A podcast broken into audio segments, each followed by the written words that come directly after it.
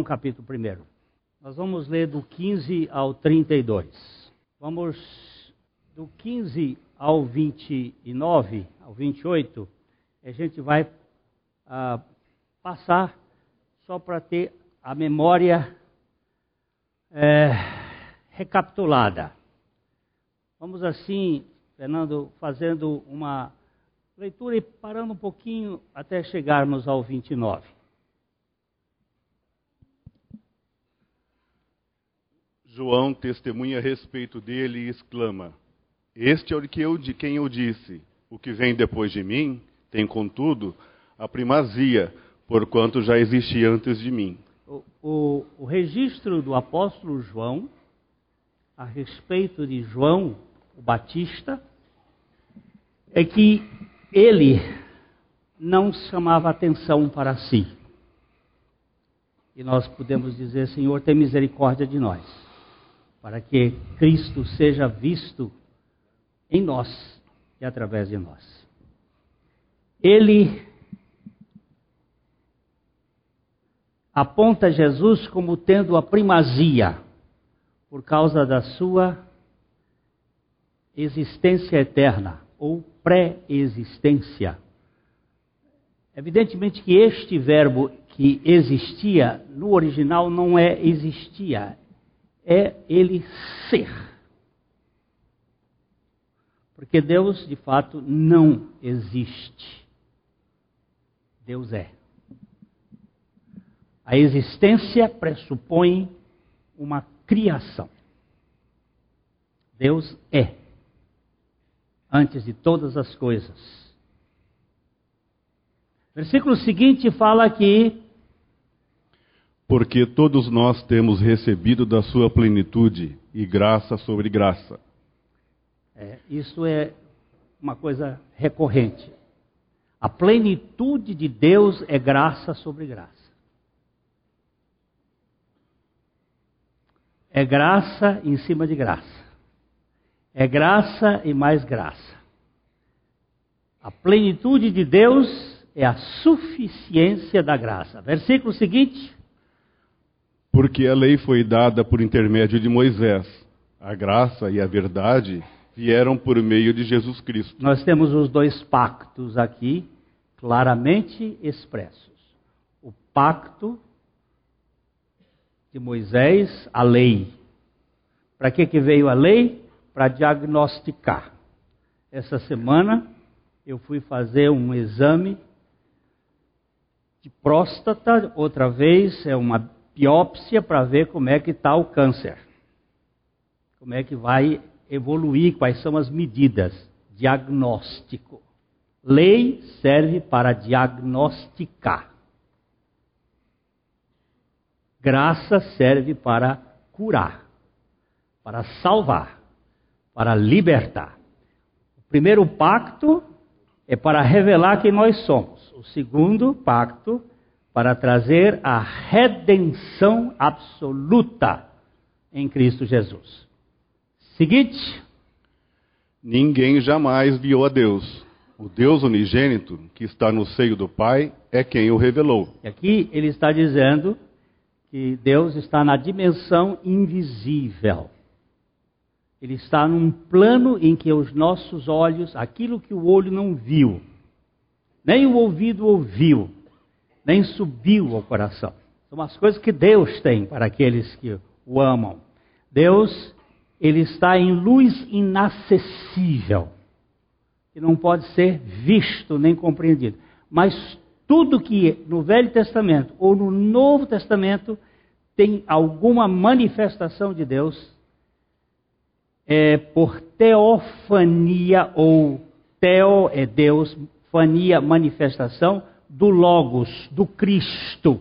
Porque ele está dizendo que ninguém jamais viu a Deus, mas o Deus unigênito que está, porque João está escrevendo lá nos anos 90, depois que Jesus tinha morrido já fazia tempo, que está no seio do Pai, ou que sempre esteve no seio do Pai, na essência da divindade Porque sendo filho, ele é eternamente criado. Aí a cabeça da gente já se funde. Não dá para explicar a sua perenidade. É quem o revelou. A revelação da Trindade só é possível pela manifestação do Verbo que se encarna para dar-nos a dimensão do amor de Deus. Versículo 19. Este foi o testemunho de João, quando os judeus lhe enviaram de Jerusalém sacerdotes e levitas para lhe perguntarem: Quem és tu? Ah, eles queriam saber: é, que autoridade você tem, seu João Batista? Está aí num deserto pregando. Quem é você, afinal de contas? Quem está em cima do teu talite? Talite era o manto sacerdotal que os sacerdotes usavam. Quem é que está por trás? Se você não é dos saduceus, se você não é dos fariseus, possivelmente João Batista fosse dos essênios que não tinham muita credibilidade entre a função sacerdotal e o sinédrio no tempo de Jesus. Então, quem é você, afinal de contas? Seu profetinha ambicioso, arrogante, que está falando contra a destruição desse sistema que tem milhares de anos, ou milhares, pelo menos 1500 anos de vida. Quem é você? Quem és tu? Verso 20. Ele confessou e não negou.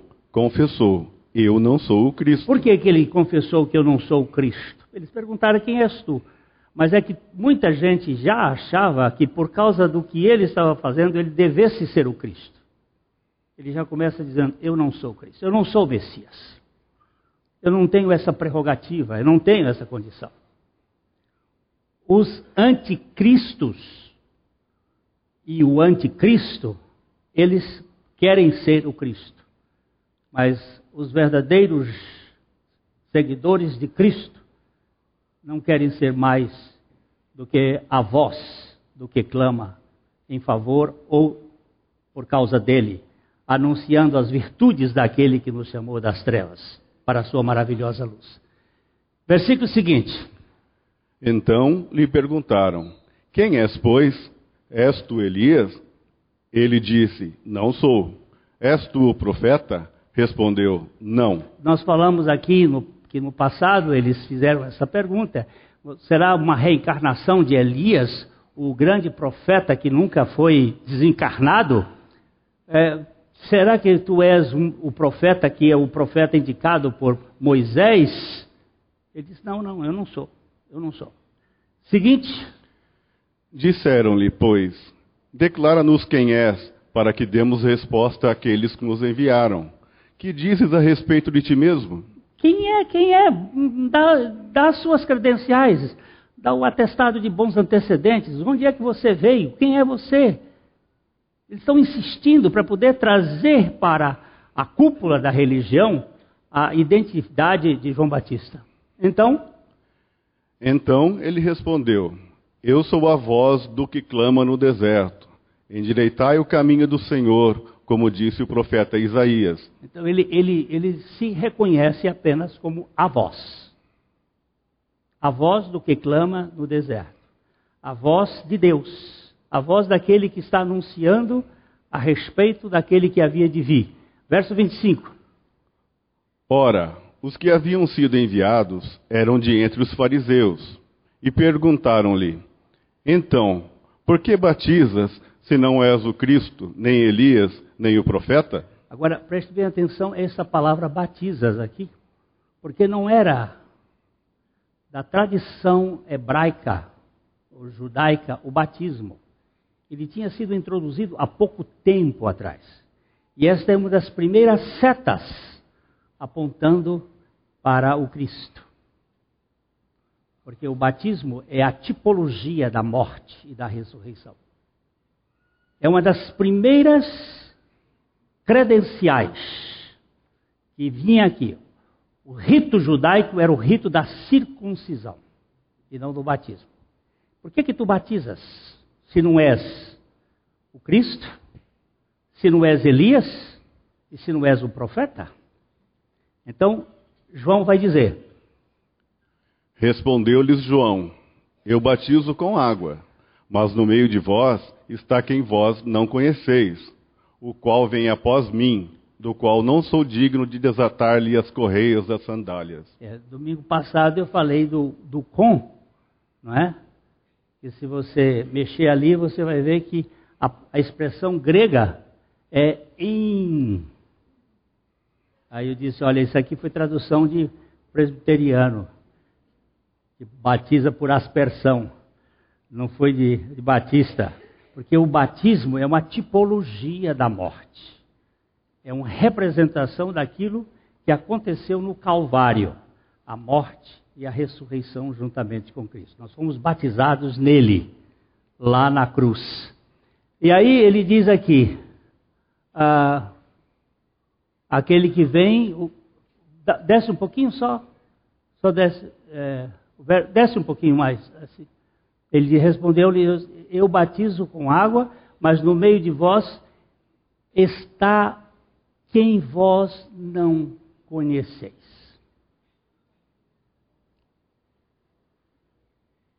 Jesus só pode ser conhecido por revelação.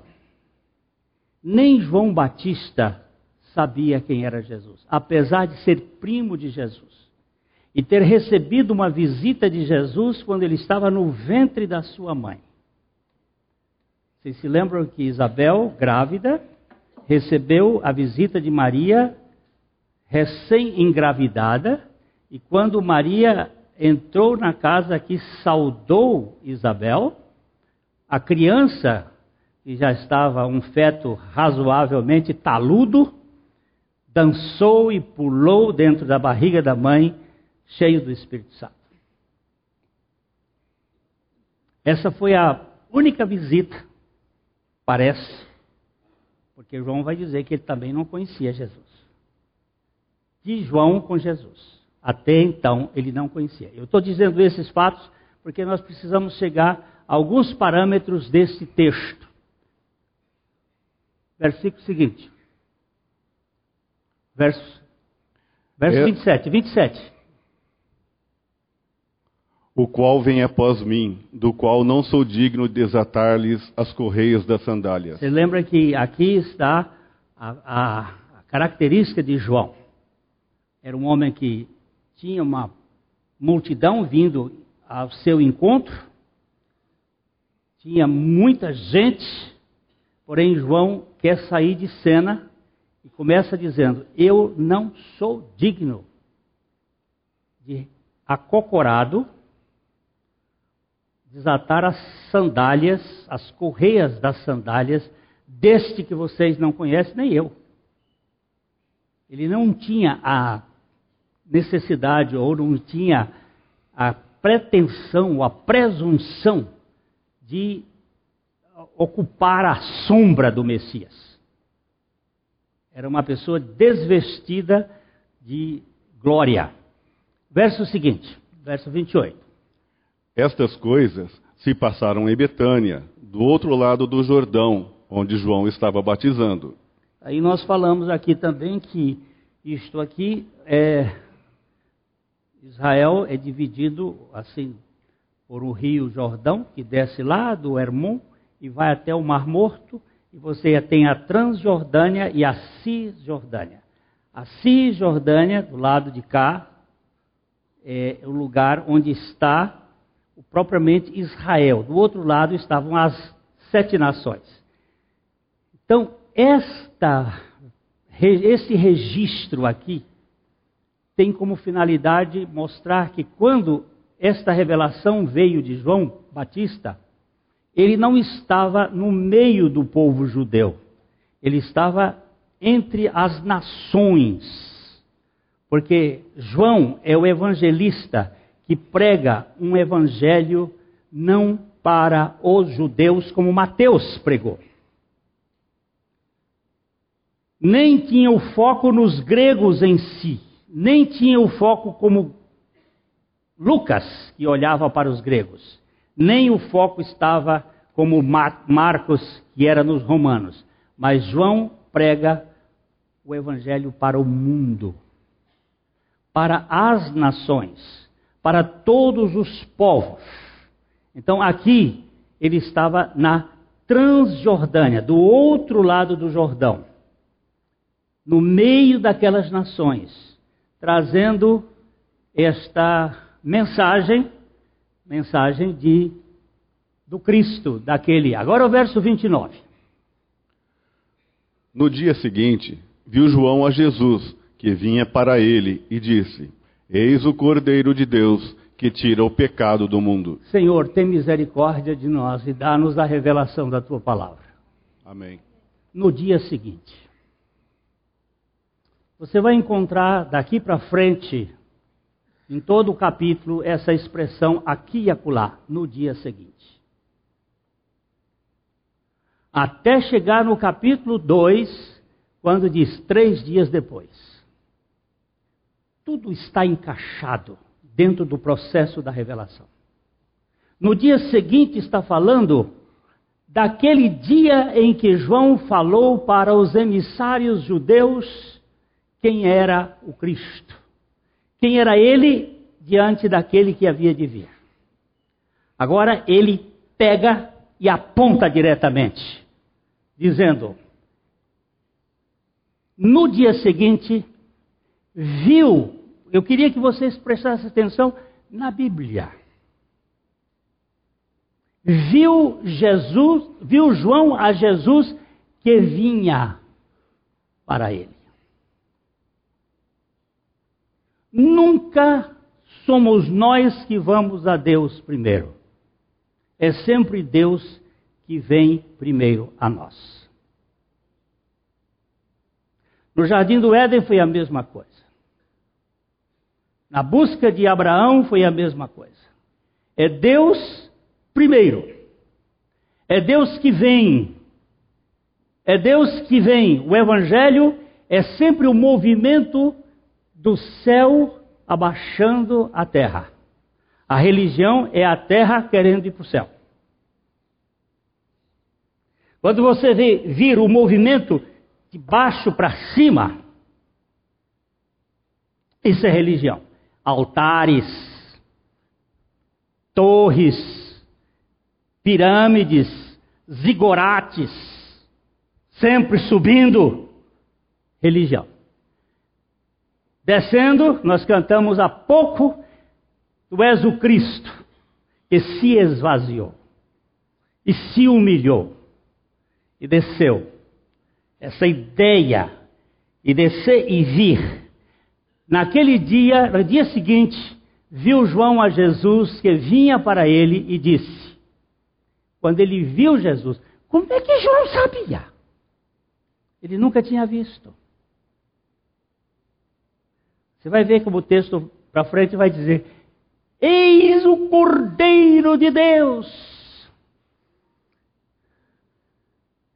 Todos os católicos antigos do tempo da missa em latim sabiam perfeitamente, ou sabem perfeitamente, que o padre começava a missa dizendo: Esse Agnus Dei que tolat peccata mundi. Olha o Cordeiro de Deus que tira o pecado do mundo. Aí como é que respondia? Não lembra mais? é passado. Pois bem, Eis o Cordeiro de Deus que tira o pecado do mundo. João está afirmando que esse Cordeiro, ele veio com uma obra, não só para os judeus, mas para todos os que vierem a crer, ou seja, todos os eleitos de Deus desde a fundação do mundo. Não há como não ver isto daqui para frente.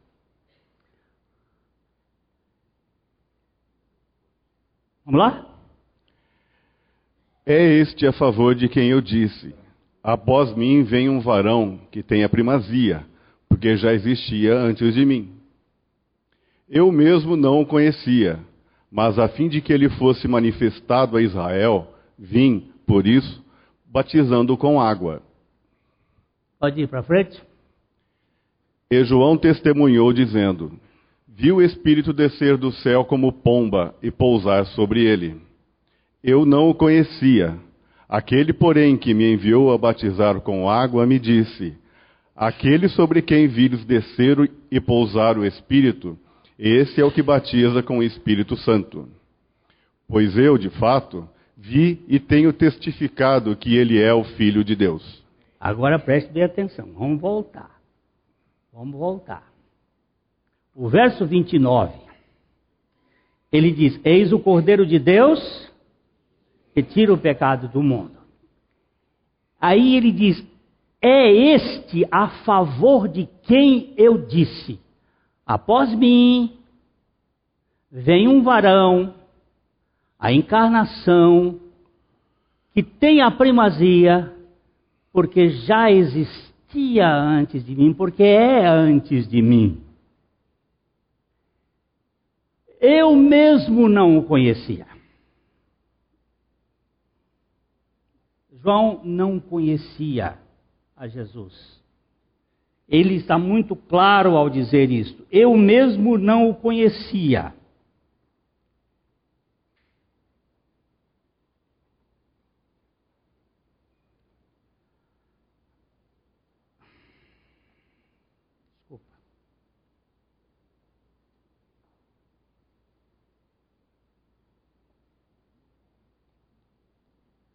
Eu mesmo não o conhecia, mas a fim de que ele fosse manifestado a Israel, Israel não existia, meu povo. Israel tinha desaparecido no ano 722 a.C. com Senaqueribe. As dez tribos desapareceram. Quando o rei da Síria tomou Samaria, ele espalhou o judeu, perdão, espalhou Israel pelo mundo. Sobraram duas tribos. Quais foram as duas tribos que sobraram? Judá e Benjamim. Que foram para a Babilônia, ficaram 70 anos na Babilônia e que tinham sido retornadas e agora tinha o povo judeu só. Mas ele não disse que eu vim para o povo judeu, eu vim para Israel. Porque Israel não são as doze tribos apenas. Paulo vai explicar isso depois. Israel é o povo de Deus. É todo aquele que é vive pela fé. São os filhos de Abraão, a legitimidade da nação de Deus ou a assembleia ou a congregação do povo eleito de Deus em Cristo Jesus. Vim batizando em água ou com água. Não vamos discutir aqui. João testemunhou dizendo: Vi o Espírito Santo, aqui é o endereço. Vi o Espírito Santo descer do céu como pomba e pousar sobre ele. Ei, Bíblia linda a nossa! Existe um princípio de que a Bíblia explica a Bíblia. Você não precisa buscar a hermenêutica bíblica fora da Bíblia. A exegese da Bíblia é feita com a própria Bíblia. O que que João apanha? Ele apanha o dilúvio. Por que o dilúvio? Porque o dilúvio é uma prefiguração do batismo. Eu não sei se vocês se lembram de Pedro. Vamos dar uma olhadinha no apóstolo Pedro. Primeira de Pedro, capítulo 3, versículos 18 a 22. Pedro está referindo-se à realidade espiritual da obra de Cristo. Tem aqui. Pois também Cristo morreu uma única vez pelos pecados, o justo pelos injustos, para conduzir-vos a Deus, morto, sim, na carne, mas vivificado no espírito, no qual também foi e pregou aos espíritos em prisão, os quais, noutro tempo, foram desobedientes quando a longanimidade de Deus aguardava nos dias de Noé. Enquanto se preparava a arca, na qual poucos, a saber, oito pessoas, foram salvos através da água, a qual, figurando o batismo, agora também vos salva, não sendo a remoção da imundícia da carne, mas a indagação de uma boa consciência para com Deus, por meio da ressurreição de Jesus Cristo, o qual, depois de ir para o céu, está à destra de Deus, ficando-lhe subordinados anjos e potestades e poderes. Oh! O apóstolo Pedro tem umas coisas engraçadas. Numa das suas cartas, ele diz que Paulo escreve coisas difíceis de se entender, que os ignorantes e incautos ou inconstantes deturpam para a sua própria perdição. Ele faz uma, uma reclamaçãozinha de Paulo, dizendo que Paulo escreve algumas coisas difíceis, mas eu não sei o que é, que é mais difícil do que isso aqui, não. Isso aqui dá nó na cabeça de qualquer pessoa.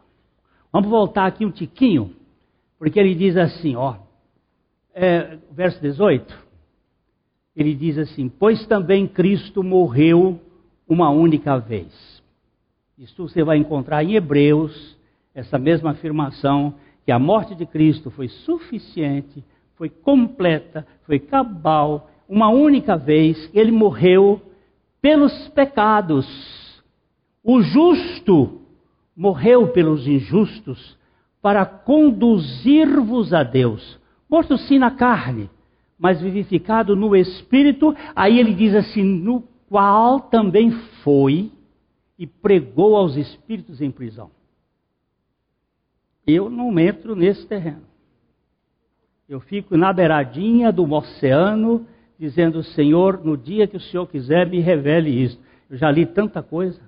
Tem tanta coisa que diz aqui a respeito, que ele foi ao inferno. Possivelmente foi. Ele trouxe a chave do diabo lá na mão. O diabo hoje não tem nem a chave da casa dele. Ele diz que a chave está nas mãos de Cristo. E ele diz aqui, ó, foi pegou os espíritos em prisão, os quais no outro tempo esses espíritos foram desobedientes. Foram desobedientes quanto à longanimidade de Deus quando aguardava nos dias de Noé, enquanto Noé preparava a arca, na qual poucas, a saber, oito pessoas foram salvas através da água. Este aqui, o qual, a qual, água, figurando o batismo, agora também vos salva sendo, não sendo a remoção da imundícia da carne, mas a indagação de uma boa consciência para com Deus por meio da ressurreição de Jesus Cristo. Ele tacou a morte lá no verso 18, ele taca a ressurreição agora no verso, mostrando que o batismo é a figura que traz a realidade espiritual da nossa inclusão e da nossa ressurreição em novidade de vida em Cristo Jesus.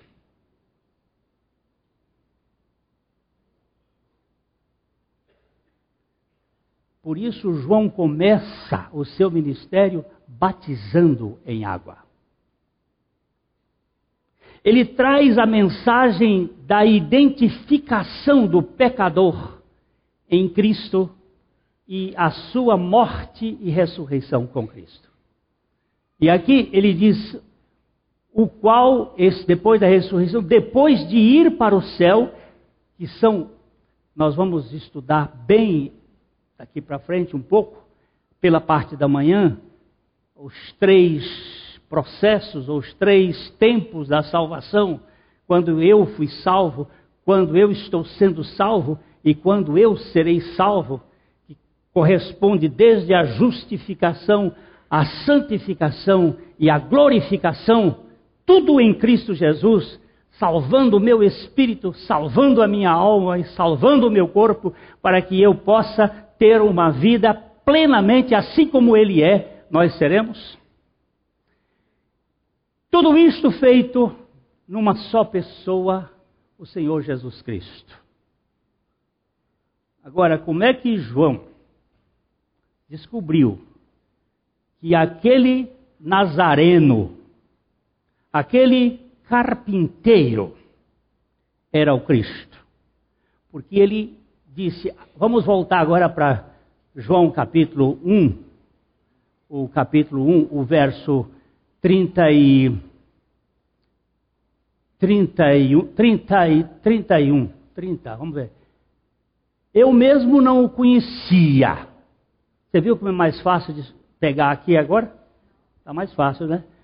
Eu mesmo não o conhecia, mas a fim de que ele fosse manifesto a Israel, vim, por isso, batizando em água ou com água, para cima, e João testemunhou, dizendo: Vi o Espírito descer do céu como pomba e pousar sobre ele. Esse como pomba tem a ver com o, o dilúvio. Por quê? O dilúvio era o símbolo da morte e da ressurreição. E o dilúvio teve dois mensageiros que Deus usou para mostrar o que é a realidade espiritual.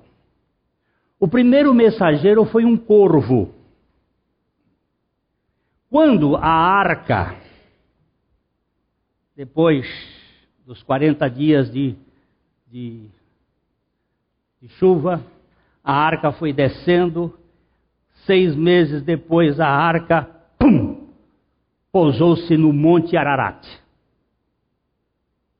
onde está até hoje, depositada como testemunha de Deus. Ela foi descoberta em 1896 por Atkinson. Ele foi morto pelos Illuminati.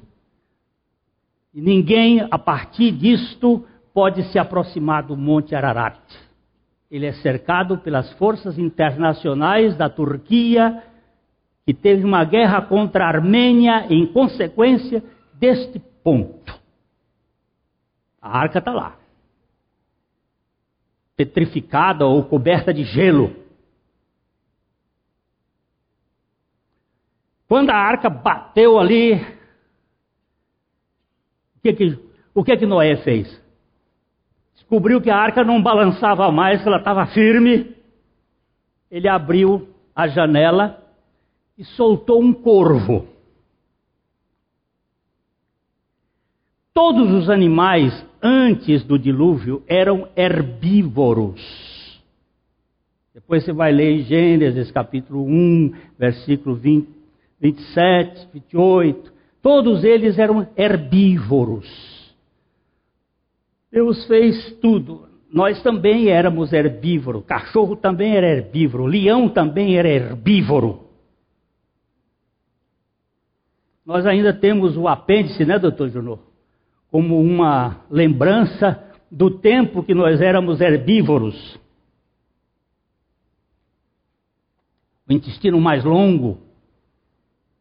Mas, neste processo, o corvo mudou o seu cardápio.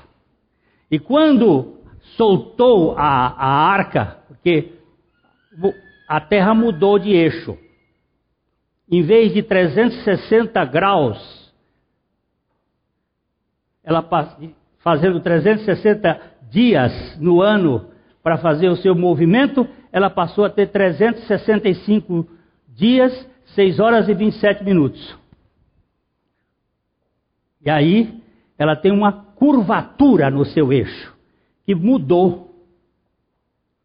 Frio e calor. Não havia gelo antes. Mudou a terra. E mudou o sistema e Deus aí colocou um novo cardápio. O cardápio foi mudado e deu a oportunidade de proteína para poder substancializar as as pessoas. E aí os bichos também. E o corvo foi um que mudou de cardápio. E quando soltou o corvo, o que, que ele fez? Hein? Ele voou e não voltou. Por que, que ele não voltou? Me diga aqui. Porque tem o que ele comer.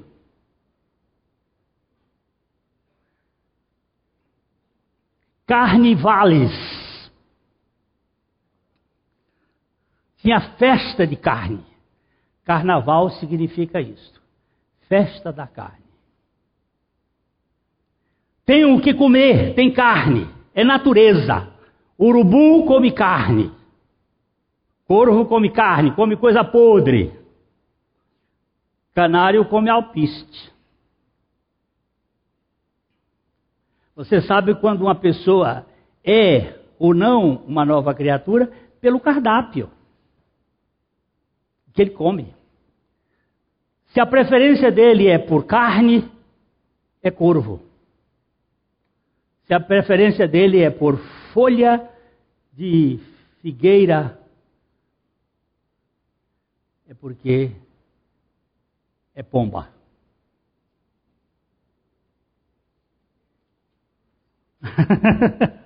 Agora, carne, quando eu estou falando aqui, é sarquicos, sarquinos.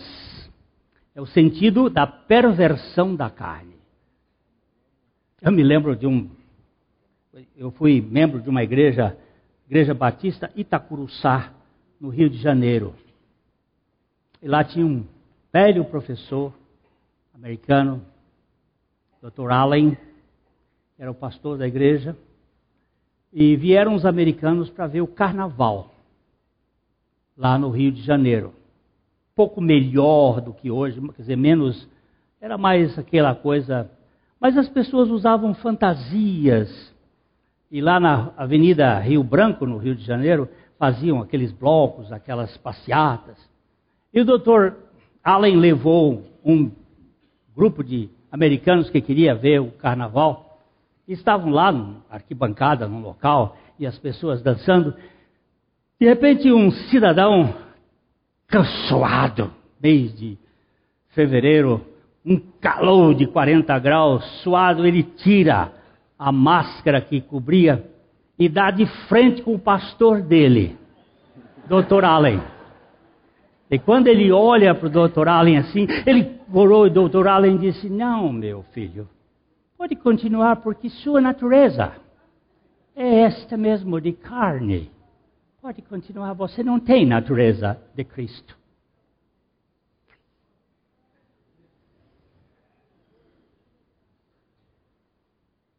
Soltou o corvo, o corvo foi e não voltou. Sete dias depois, estou resumindo, está tudo anotado, mas estou resumindo. Sete dias depois, ele pega e solta uma pomba. Você vai verificar as figuras bíblicas. A pomba sai,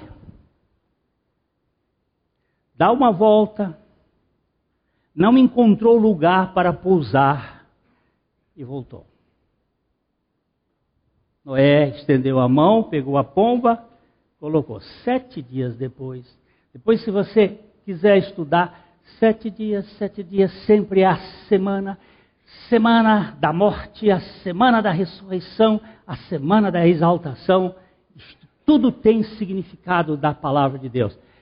Sete dias depois, ele solta de novo a pomba.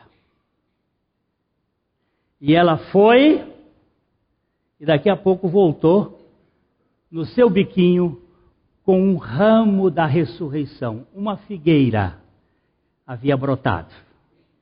Figueira é símbolo da obra da redenção de Cristo, é o símbolo daquilo que vem da morte. Trouxe a folhinha e aí você vê a esperança. A terra está brotando, há esperança.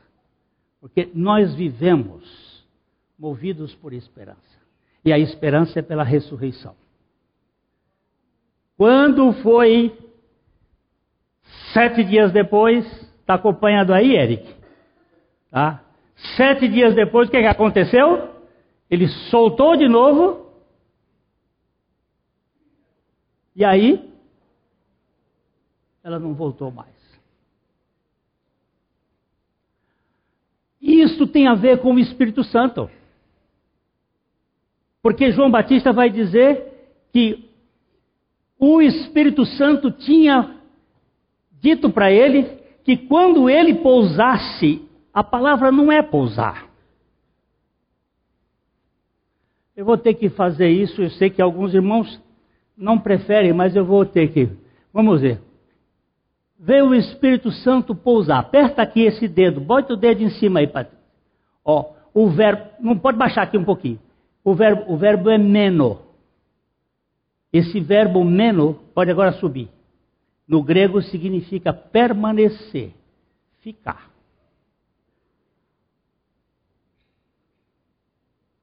Preste atenção na Bíblia. Aquele a quem o Espírito Santo não é pousar, é ficar. Permanecer. Habitar. E ele virá em forma de pomba. Por que isto?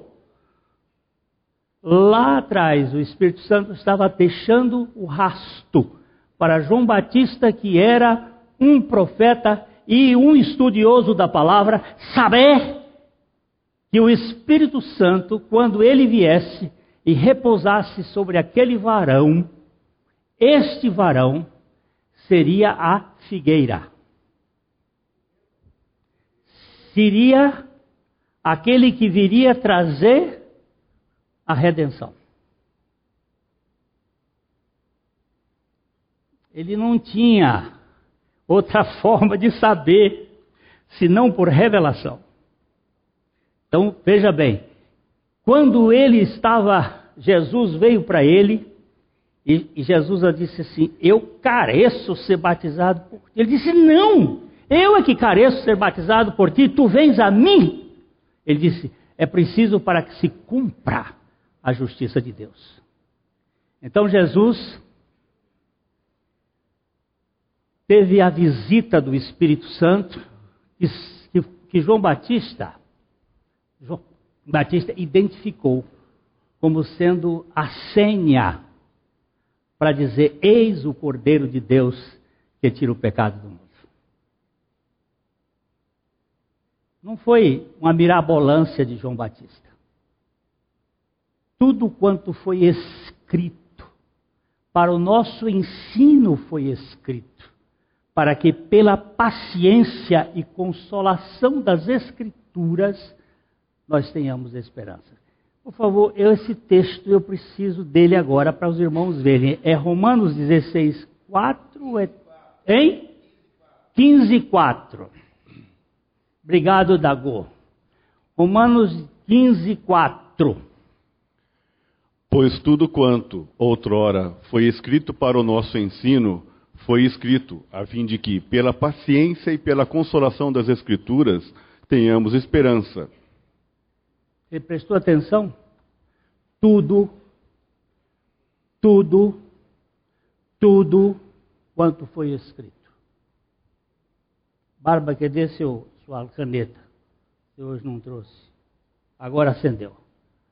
Tudo tudo, tudo quanto outrora foi escrito, para o nosso ensino foi escrito, a fim de que, pela paciência e pela consolação das Escrituras, tenhamos esperança.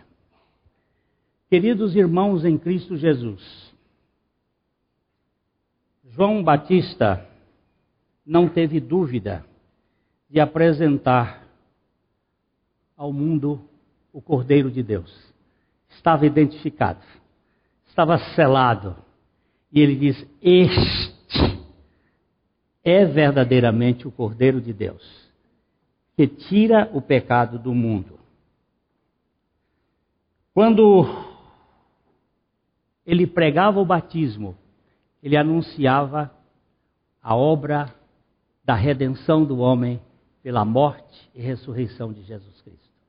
E quando ele disse que o Cordeiro de Deus era aquele que batizava com o Espírito Santo e com fogo, significa que a vida espiritual, que é vida que nasce da morte, ela é regada pela manifestação do fervor do Espírito Santo em nossas, nosso coração. O batismo no Espírito Santo, como revelação, vem depois do batismo nas águas. Isto é, vem depois da morte e da ressurreição do eleito de Deus, do pecador com Cristo. Primeiro, os que foram eleitos em Cristo antes da fundação do mundo são identificados pela revelação do Espírito Santo, morrem e ressuscitam com Cristo. Por terem sido batizados em Cristo, como Gálatas nos diz nos capítulo, no capítulo 3, versos 26 e 27, já estou terminando. Gálatas 3, 26 e 27. Pois todos vós sois filhos de Deus, mediante a fé em Cristo Jesus. Porque todos, quanto fostes batizados em Cristo de Cristo, vos revestistes. Por favor, preste atenção que esse batismo aqui é batizado em Cristo. Não tem um pingo d'água, mas tem toda a água do universo.